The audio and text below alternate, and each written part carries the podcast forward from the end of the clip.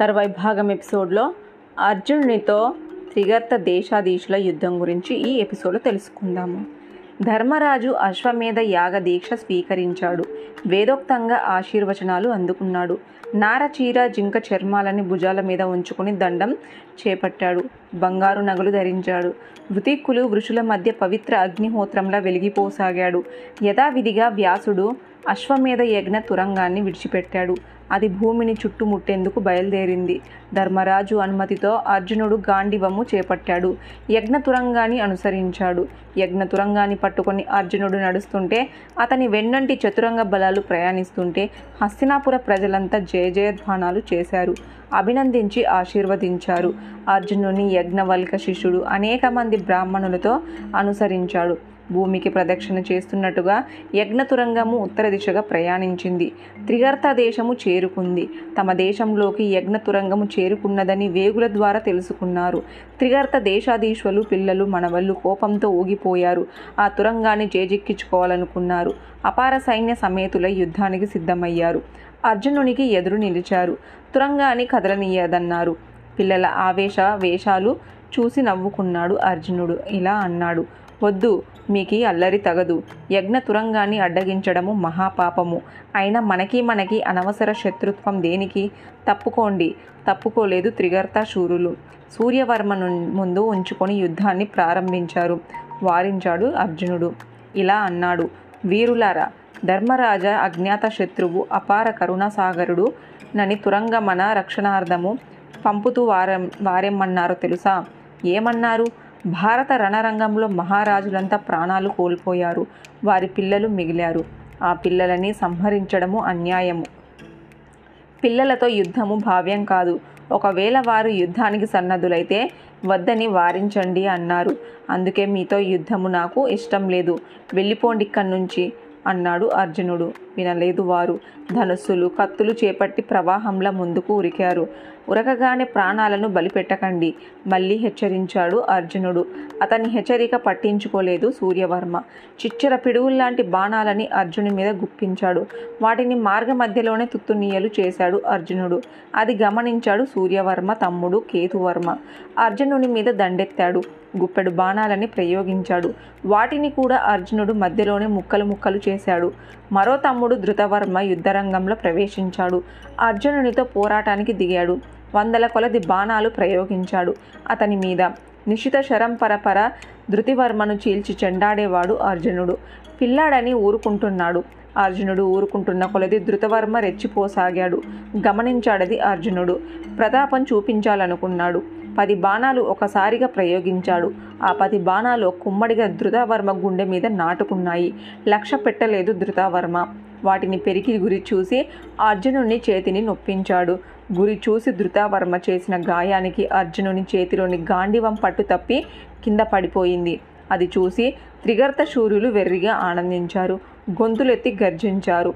ఇంద్రధనసు లాంటి గాంధీవం పట్టు తప్పడం ఏమిటి? కింద పడటం ఏమిటి? అర్జునుడు పరధ్యానంగా ఉన్నాడా? లేకపోతే పిల్లల మీద ప్రతాపం ఏమిటి అని మిన్నుకున్నాడా? ఎందుకని అర్జునుడు ఆగ్రహించడం లేదు? అతని ఆగ్రహించకపోవడము అదృష్టము. ఆ అదృష్టాన్ని వదులుకోకూడదు. మంచి తరుణం ఇది. మించి పోనీయకూడదు. అదే అదనుగా అర్జునుని మీద రెచ్చిపోవాలనుకున్నారు కొందరు. అర్జునుడు గాండివాణ్ణి అందుకుంటే కీడు మూడినట్టే. అది అతని చేతికి అందనీయకుండా చెయ్యాలనుకున్నారు. కలిసి కట్టుగా త్రిగర్త శూరులు అర్జునుని ఎదుర్కొన్నారు. వచ్చి పడుతున్న బాణాలను లెక్క చేయకుండా అర్జునుడు కిందకి దిగి గాండివాణి అందుకున్నాడు.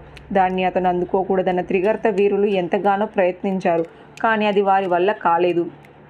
గాండివాణి అందుకున్న మరుక్షణము అర్జునుడు విజృంభించాడు. దారుణ బాణాలతో యుద్ధభూమి కమ్మేశాడు. అతని బాణాలకు త్రిగర్త రదీకులు అనేకులు ఆర్తనాదం చేస్తూ కుప్పకూలిపోయారు చనిపోయారు. క్షణానికి పది మంది వంతున రధికులు ప్రాణాలు కోల్పోతుంటే చూసి సైనికులు భయపడ్డారు. మూల మూలలకు పరుగులు తీసి ప్రాణాలు కాపాడుకున్నారు. కొందరు చాటు లేక దొరికిపోయారు. ప్రాణాలు పోతాయని తెలిసి చేతులు జోడించారు మరికొందరు. అర్జున కాపాడు. ఇక మీదట మేమంతా నీ సేవకులము అన్నారు. ఆ మాట ముందే అని ఉంటే ఇంత ప్రాణ నష్టం జరిగేది కాదు. సరే అభయం ప్రసాదిస్తున్నాను సుఖించండి. అజాతశత్రువు ధర్మరాజుని కీర్తించండి అన్నాడు అర్జునుడు. అశ్వమేధ తురంగాన్ని అనుసరించి ముందుకు నడిచాడు. ప్రగ్యోదీశపురం పొలి మేరలకు చేరుకున్నాడు. అశ్వమేధ తురంగం తమ రాజ్యంలోకి ప్రవేశించింది. చూస్తూ ఊరుకుంటే సిగ్గుచేటు అనుకున్నారు భగదత్తుడు కుమారుడు వజ్రదత్తుడు. ఉప్పొంగుతున్న యువ రక్తంతో కన్ను మిన్ను కానక అశ్వమేధ తురంగాన్ని బంధించాడు. తన వెంట తీసుకుపోసాగాడు. చూశాడది అర్జునుడు. ఆగాగు అన్నాడు. వినిపించుకోలేదు. వజ్రదత్తుడు. అర్జునుడికి కోపం వచ్చింది. పుంకాను పుంకాలుగా బాణాలు ప్రయోగించసాగాడు. ఆకాశంలో నుంచి దూసుకువస్తున్న త్రిశూల్ల అర్జునుని బాణాలు వస్తుంటే వాటి దాటికి తట్టుకోలేని వజ్రదత్తుడు తురంగాన్ని వదిలిపెట్టి పరుగున వెళ్ళి ఏనుగుని అధిరోహించారు. ఏనుగు మీద నుండి అర్జునుని ఎదుర్కొనసాగారు. నాలుగు రోజుల పాటు యుద్ధం కొనసాగింది. నాలుగో రోజు సూర్యాస్త సమయం వేళ చెలరేగి అర్జునునితో ఇలా అన్నాడు. వజ్రదత్తుడు నా తండ్రి ఆనాడు వృద్ధుడు. ఆ కారణంగా అతన్ని చంపగలిగావు. నన్ను చంపడము నీ తరం కాదు. కాచుకో. శరవర్షంతో అర్జునుడిని ఉక్కిరి బిక్కిరి చేశాడు వజ్రదత్తుడు శూరుడే. అనుమానం లేదనుకున్నాడు అర్జునుడు. అభినందనగా నవ్వాడు. ఆ తర్వాత ఒకే ఒక బాణంతో అతని ఏనుగును కూల్చివేసాడు ఏనుగుతో పాటుగా కిందపడి గాయాలైన లక్ష్య పెట్టక అర్జునునితో మళ్ళీ యుద్ధానికి సిద్ధమయ్యాడు వజ్రదత్తుడు. అప్పుడు అతనితో ఇలా అన్నాడు అర్జునుడు. వజ్రదత్త నిన్ను సంహరించడము చిటికలో పని. కానీ మా అన్నగారు ధర్మరాజు పిల్లల్ని చంపరాదని చెప్పి ఒప్పించి పంపించారు. ఆ కారణంగా నిన్ను వదిలిపెడుతున్నాను. రాజులను సంహరించడమే ఇప్పుడు నా పని కాదు. యాగశ్వ రక్షణమే నా పని. అర్థం చేసుకో. తప్పుకో. తప్పుకున్నాడు వజ్రదత్తుడు. ఆశీర్వదించాడు అర్జునుడు. రానున్న చైత్రమాస పౌర్ణమి నాడు అశ్వమేధం జరుగుతుంది. ఇదే నా ఆహ్వానం. నువ్వు తప్పకుండా రావాలి.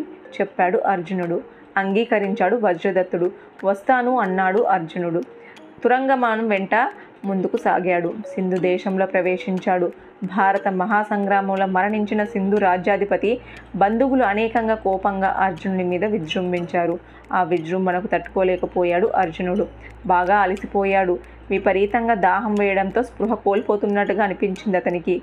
చేతిలోని గాండివాని జార విడుచుకున్నాడు. పెద్దగా శబ్దం చేస్తూ గాండివం కింద పడిపోయింది.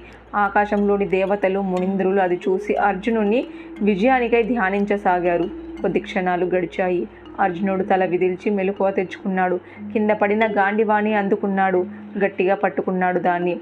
అసంఖ్యంగా బాణాన్ని గుప్పించాడు. బాణాన్ని ఓ వీరుణ్ణి బలిగొన్నాడు. యుద్ధరంగం అంతా శవాలతో నిండిపోయింది. అతని పరాక్రమాన్ని దేవతలు మునులు వెన్నోలు కీర్తించారు. చనిపోయిన వారు చనిపోగా మిగిలిన వారు ప్రాణాలకు తెగించి పోరాటానికి సిద్ధమయ్యారు. వారిని ఇలా హెచ్చరించాడు అర్జునుడు. ప్రాణాన్ని పణం పెడ పెడుతున్నాను. ఎందుకింత తెగింపు?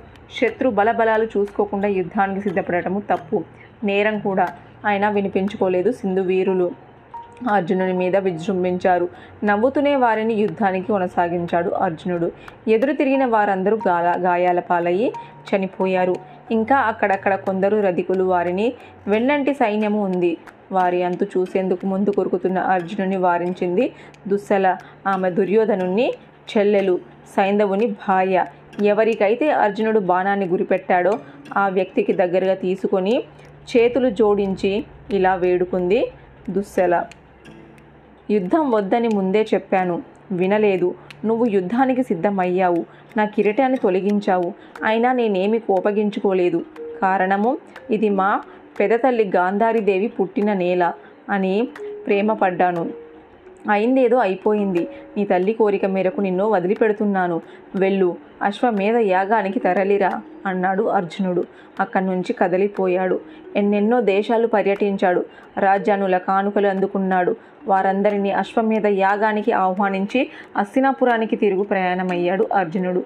వేగుల ద్వారా అర్జునుని దిగ్విజయ యాత్రను తెలుసుకున్న ధర్మానందుడు అమానంద చెందాడు. ఆనాడు మాఘ పూర్ణిమ ధర్మరాజు సభామండపాన్ని చేరుకున్నాడు. సహోదరులందరూ ఆ సరికే అక్కడ ఉన్నారు. వారిలో భీమునితో ఇలా అన్నాడు ధర్మనందుడు. నీ తమ్ముడు అర్జునుడు యాగశ్వంతో పాటుగా హస్తినాపురికి తరలి వస్తున్నాడు. వేగులు తెలియజేశారది సంగతి. చైత్ర పౌర్ణమికి అంతగా వ్యవధి లేదు కాబట్టి తొందరపడండి. తొందరపడి మునీశ్వరులను రాజబంధువులను ఆహ్వానించండి. యజ్ఞశాల నిర్మించండి. ఆజ్ఞ అగ్రజ అన్నాడు భీముడు. మణి మాణిక్యాలతో యజ్ఞశాల నిర్మించాడు. వచ్చే రాజులకు విడుదలకు భవనాలు కూడా నిర్మించాడు. ఆహ్వాన పత్రిక అందజేసి మునీశ్వరులని తోడుకొని రమ్మని బ్రాహ్మణులను ప్రార్థించారు. ఆహ్వానాలు అందుకున్న మునీశ్వరులు రాజులు తమ తమ శిష్య బృందాలతో పరివారాలతో హస్తినాపురము చేరుకున్నారు. ధర్మరాజుని సమీపించాడు శ్రీకృష్ణుడు. ఇలా అన్నాడతనితో ధర్మనందన నాకు పరమాప్తుడైన చారుడొచ్చాడు. అతని అర్జునుని చూశాడట. అనేక యుద్ధాలు చేసి చేసి ఉన్నాడేమో. అర్జునుడు కొంచెం కృషించినట్లుగా ఉన్నాడని చెప్పాడు. ఈసరికి అర్జునుడు హస్తినాపురం సమీపించే అవకాశం కూడా ఉందన్నాడు. అదే అదనుగా అతను అభినందన సత్కార సన్నాహాలు ప్రారంభించండి. అలసిన శరీరానికి అభినందనే అలసట.